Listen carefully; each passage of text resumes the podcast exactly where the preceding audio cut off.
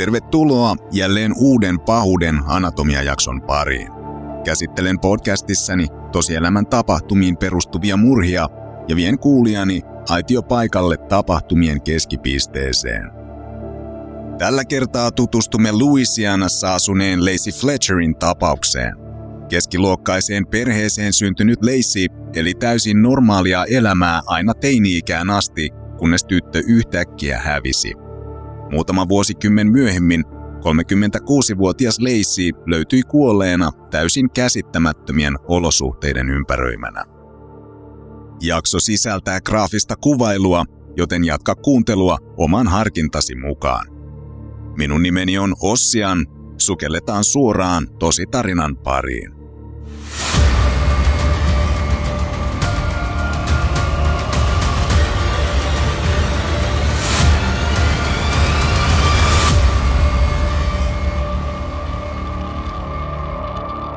Lacey Ellen Fletcher syntyi 25. marraskuuta 1985 Louisianassa, Yhdysvalloissa. Hänen vanhempansa olivat nimeltään Clay ja Sheila Fletcher. Lacey oli pariskunnan ainut lapsi. Vuonna 1994 Laceyn ollessa 9-vuotias perhe muutti pieneen Slaughterin kaupunkiin ostamansa keskiluokkaiseen taloon Tom Driven varrelle. Slaughterin asukasluku oli vuoden 2020 väestönlaskennassa vain hieman yli tuhat ihmistä, jotka muodostivat yhteensä 435 kotitaloutta. Voitaneen siis hyvinkin puhua varsin tiiviistä yhteisöstä, jossa omien asioiden piilottelu muilta oli vähintäänkin vaikeaa. Leisin vanhempia on kuvailtu monissa lähteissä yhteisönsä tukipilareiksi – Äiti Sheila työskenteli aikaisemmin poliisina sekä oikeuskanslian virkailijana, mutta sittemmin hän aloitti työt sihteerinä syyttäjän virastossa läheisessä Zacharyn kaupungissa. Päätyönsä ohella Sheila toimi myös kaupungin valtuutettuna.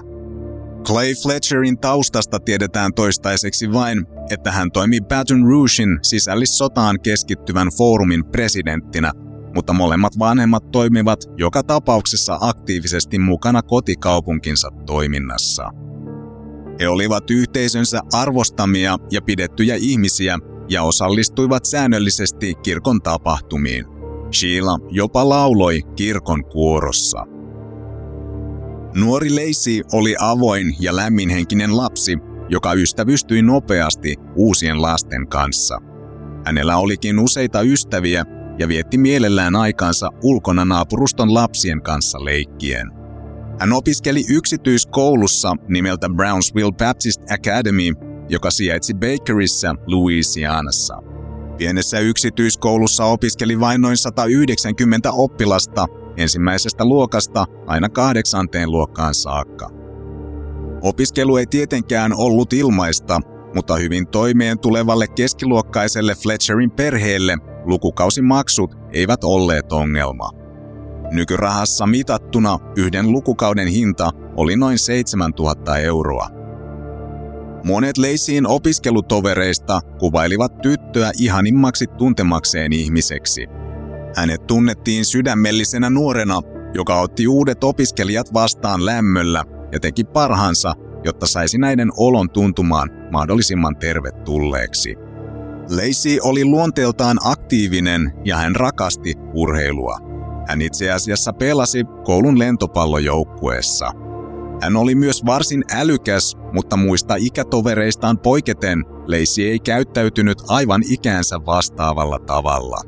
Hän oli lapsenomainen ja tuntui jääneen psyykkisen kehityksen osalta muista jälkeen. Poikkeava käytös alkoi erottua paremmin kahdeksannella luokalla – Ikätoverien viettäessä aikaa juhlien ja muiden teini-ikään yleisesti kuuluvien aktiviteettien parissa, Leisi kulutti aikaansa mieluummin leikkien ja katsellen Disney-elokuvia kotonaan. Myös hänen ystävänsä olivat panneet merkille Leisin erilaisuuden, mutta lapsenomaisuudestaan ja kypsymättömyydestään huolimatta häntä pidettiin mukavana ja muuten normaalina nuorena. Eroavaisuuksistaan huolimatta hän kykenikin toimimaan ongelmitta kouluyhteisönsä jäsenenä aina 14 ikävuoteen saakka. Lacey oli kuitenkin alkanut kärsiä sosiaalisesta ahdistuksesta jo muutamia vuosia aiemmin. Kahdeksannen luokan jälkeen hänen käytöksessään tapahtui näkyvä muutos huonompaan ja Leisi alkoi hiljalleen eristäytymään muista ihmisistä. Hän vetäytyi yhä enemmän kotinsa seinien suojiin ja viihtyi mieluummin omissa oloissaan. Vanhempien päätöksellä Leisi aloitti yhdeksännen luokan kotikoulussa, jonka jälkeen yhteys moniin vanhoihin ystäviin katkesi lopullisesti. Hän oli käynyt psykologin hoidossa säännöllisesti jo muutaman vuoden ajan sosiaalisiin tilanteisiin liittyvien pelkotilojensa takia. Hoito kuitenkin päättyi vuonna 2001 Leisin ollessa 16-vuotias. Tämä oli viimeinen kerta, kun Leisin tiedetään varmuudella käyneen lääkärin vastaanotolla. Vanhemmat tosin kävivät lääkärin puheilla vielä vuonna 2010 tiedustelemassa, miten heidän tulisi toimia muusta maailmasta eristäytyneen tyttärensä kanssa. He kertoivat tytön olevan täysi erakko. Vanhempien kertomuksen mukaan Leisin sosiaalinen ahdistus oli kehittynyt jo niin pahaksi, että tyttö ei enää poistunut kotoaan ja vietti kaiken aikansa sohvalla. Lääkäri kehoitti vanhempia tuomaan tytön pikimiten vastaanotolle tutkimuksiin, jotta hänen tilansa voitaisiin arvioida tarkemmin. Näin ei kuitenkaan koskaan tapahtunut. Oletettavasti viimeinen ulkopuolinen henkilö, joka näki Leisiin elossa, oli Fletcherien naapuri Robert Plates. Hän oli muuttanut alueelle vain muutamia vuosia ennen Fletcherien perhettä. Robert asui Tom Drivella yhdessä vaimonsa ja kahden poikansa kanssa, jotka olivat suunnilleen saman ikäisiä Leisin kanssa. Lapset olivat leikkineet usein keskenään ennen Leisiin vetäytymistä kotinsa suojiin. Robert kertoi medialle antamassaan haastattelussa, että Leisin käytös oli yhtäkkiä muuttunut tämän ollessa noin 14-vuotias. Leisi lakkasi viettämästä aikaa muiden lasten kanssa ja tyttöä näki yhä vain harvemmin. Hän oli nähnyt tytön viimeisen kerran vuonna 2006, tämän ollessa noin 21-vuotias. Kaikki vaikutti tuolloin täysin normaalilta, eikä naapuri osannut epäillä mitään. Leisi näytti fyysisesti terveeltä ja hyvin voivalta, vaikka hänen ulkoinen olemuksensa olikin miehen sanojen mukaan hieman normaalia oikeampi. Vuodet kuluivat, eikä Leisiä enää näkynyt. Vuonna 2017 naapuri Robert Plates näki Leisin isän Clay Fletcherin etupihallaan ja päätti kysellä tämän tyttären kuulumisia. Hän oli nähnyt nyt jo 31-vuotiaan naisen viimeksi yli 10 vuotta sitten ja oletti tämän muuttaneen toiseen kaupunkiin. Clay vastasi miehelle varsin suurpiirteisesti Leisin asuvan yhä kotona ja voivan hyvin, jonka jälkeen vaihtoi nopeasti puheenaihetta. Clay ei maininnut sanallakaan, miksi tytärtä ei ollut näkynyt vuosiin, eikä naapuri toisaalta nähnyt mitään syytä kyseenalaistaa tai epäillä miehen sanoja. Ulospäin kaikki vaikutti täysin normaalilta. Kesti vielä seuraavat viisi vuotta ennen kuin kulissit alkoivat sortua.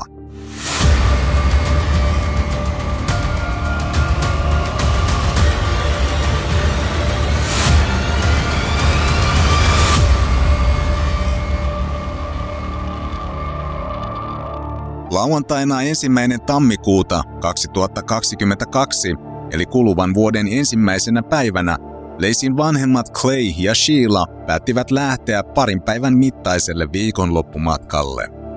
He pakkasivat tavaransa ja lähtivät matkaan.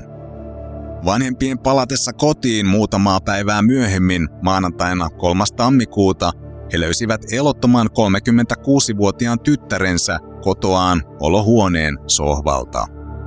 Toistaiseksi on vielä epäselvää, oliko talossa vanhempien lisäksi myös kolmas henkilö, joka kehoitti näitä ottamaan yhteyttä viranomaisiin, mutta joka tapauksessa Sheila soitti hätänumeroon ja kertoi virkailijalle, että heidän tyttärensä ei enää hengittänyt.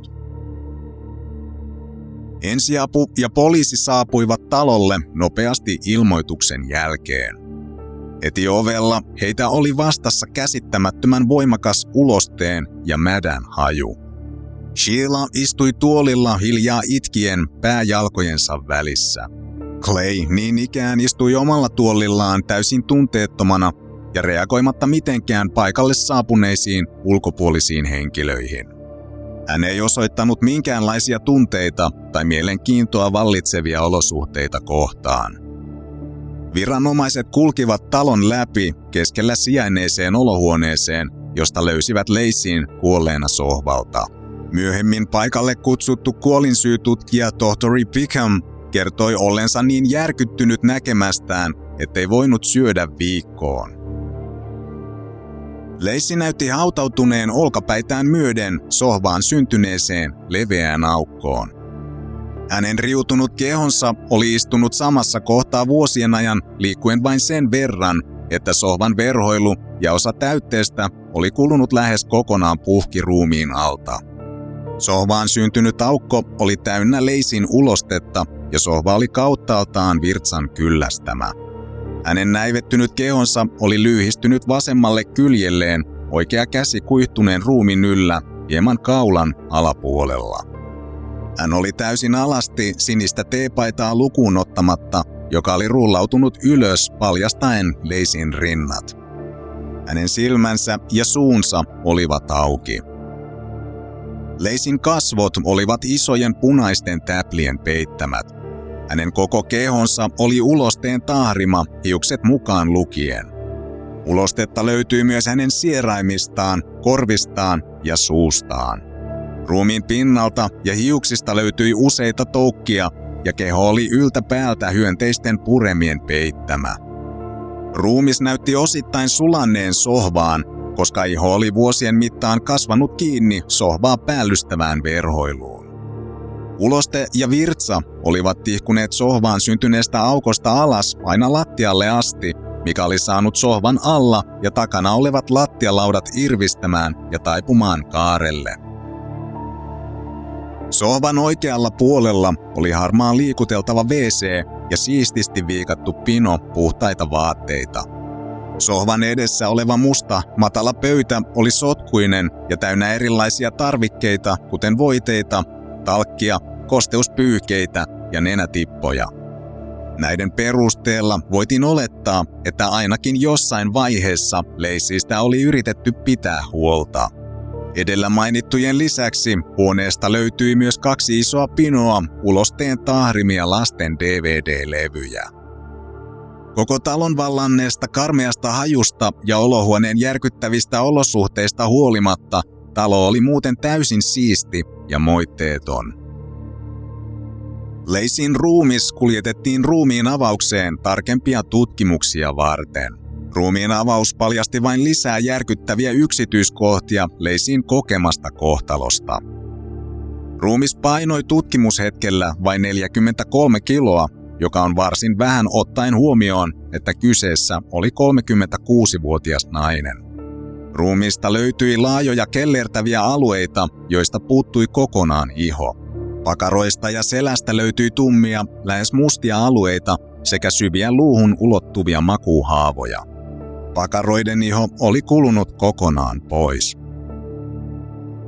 Lääkärin mukaan jotkin haavaumat olivat syntyneet jo vuonna 2010.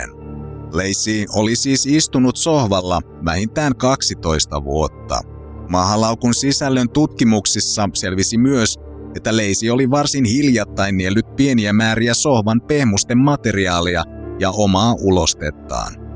Hänen arvioitiin kuolleen jopa 24-48 tuntia ennen kuin Sheila teki ilmoituksen viranomaisille.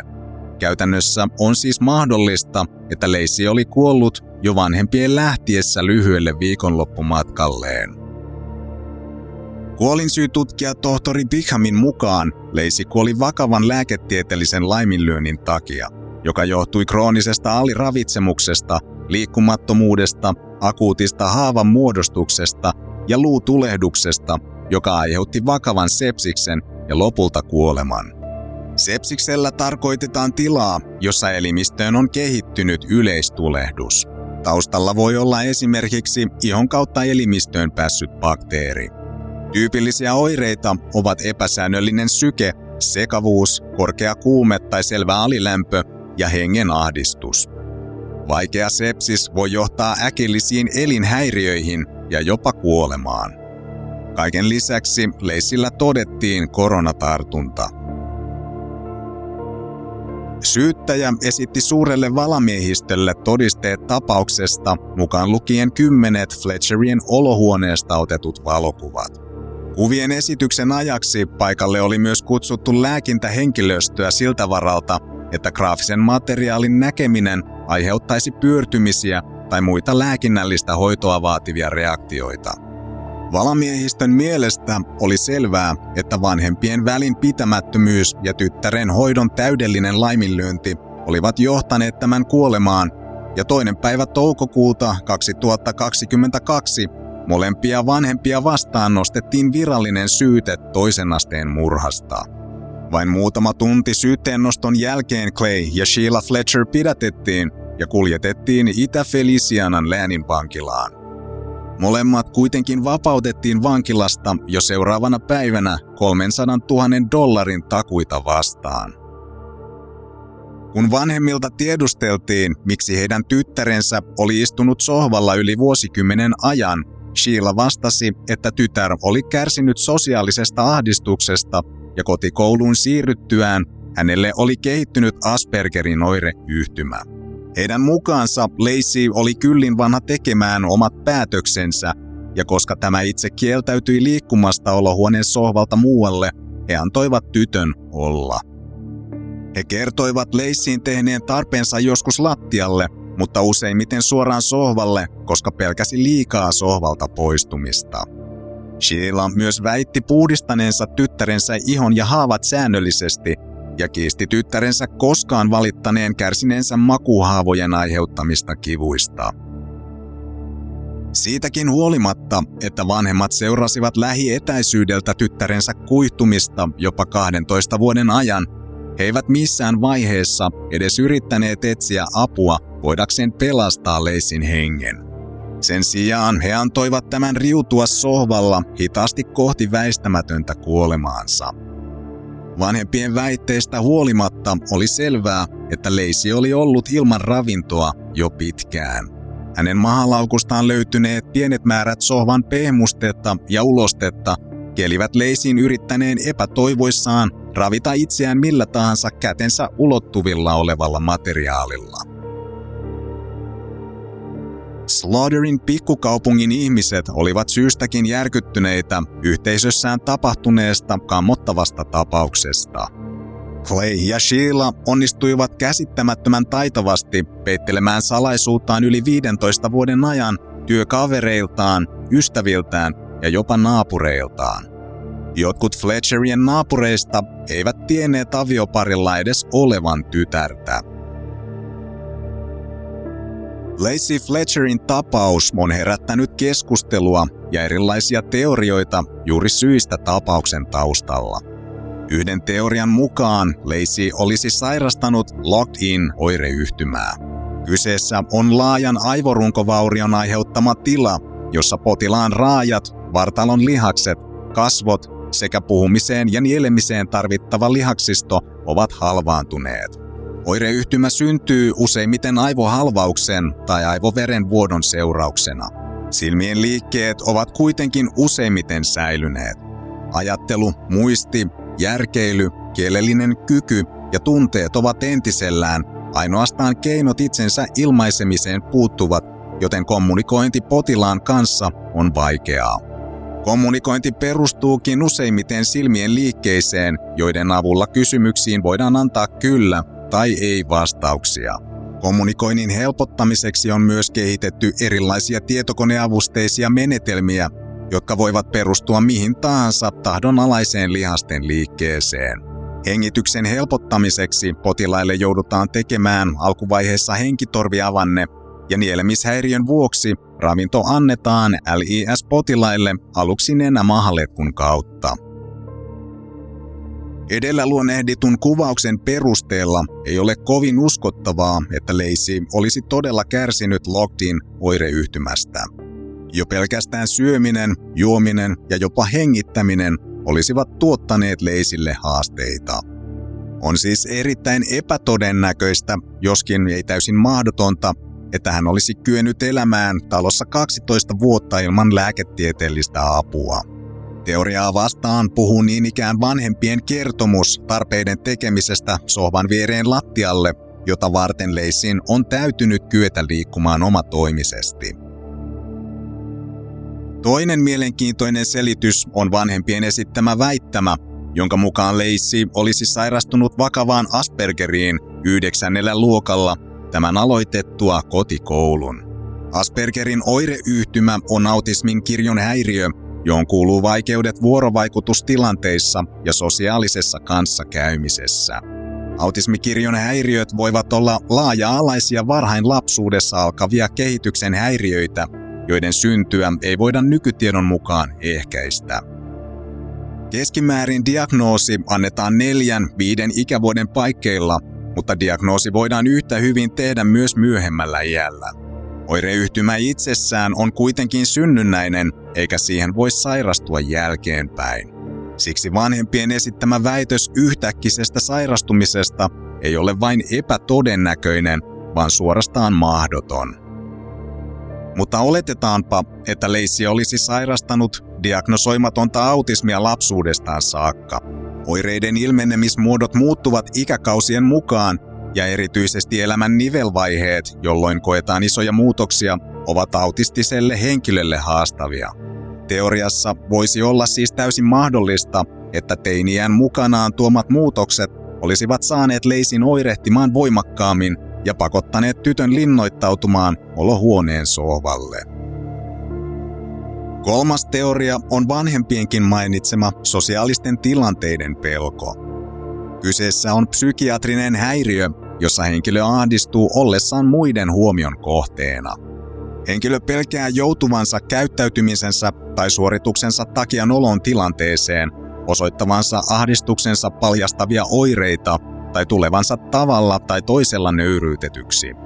Vaikka Leisin tapauksessa sosiaalisten tilanteiden pelko voisi ainakin osittain selittää eristäytymisen omiin oloihin, se ei vielä yksinään selitä, miksi hän ei halunnut poistua olohuoneen sohvalta edes liikkuakseen oman kotinsa sisällä. Kaiken lisäksi sosiaalisten tilanteiden pelko on täysin hoidettavissa oleva psykiatrinen sairaus. Hoitomuotona käytetään usein psykoterapiaa, lääkitystä tai näiden yhdistelmää. Mistä tahansa Lacey Fletcherin tarinassa lopulta onkin kyse, on varmaa, että hänen vanhempansa laiminlöivät aktiivisesti tyttärensä hoidon. Mitä talossa todella tapahtui reilun 15 vuoden aikana, on toistaiseksi täysin mysteeri.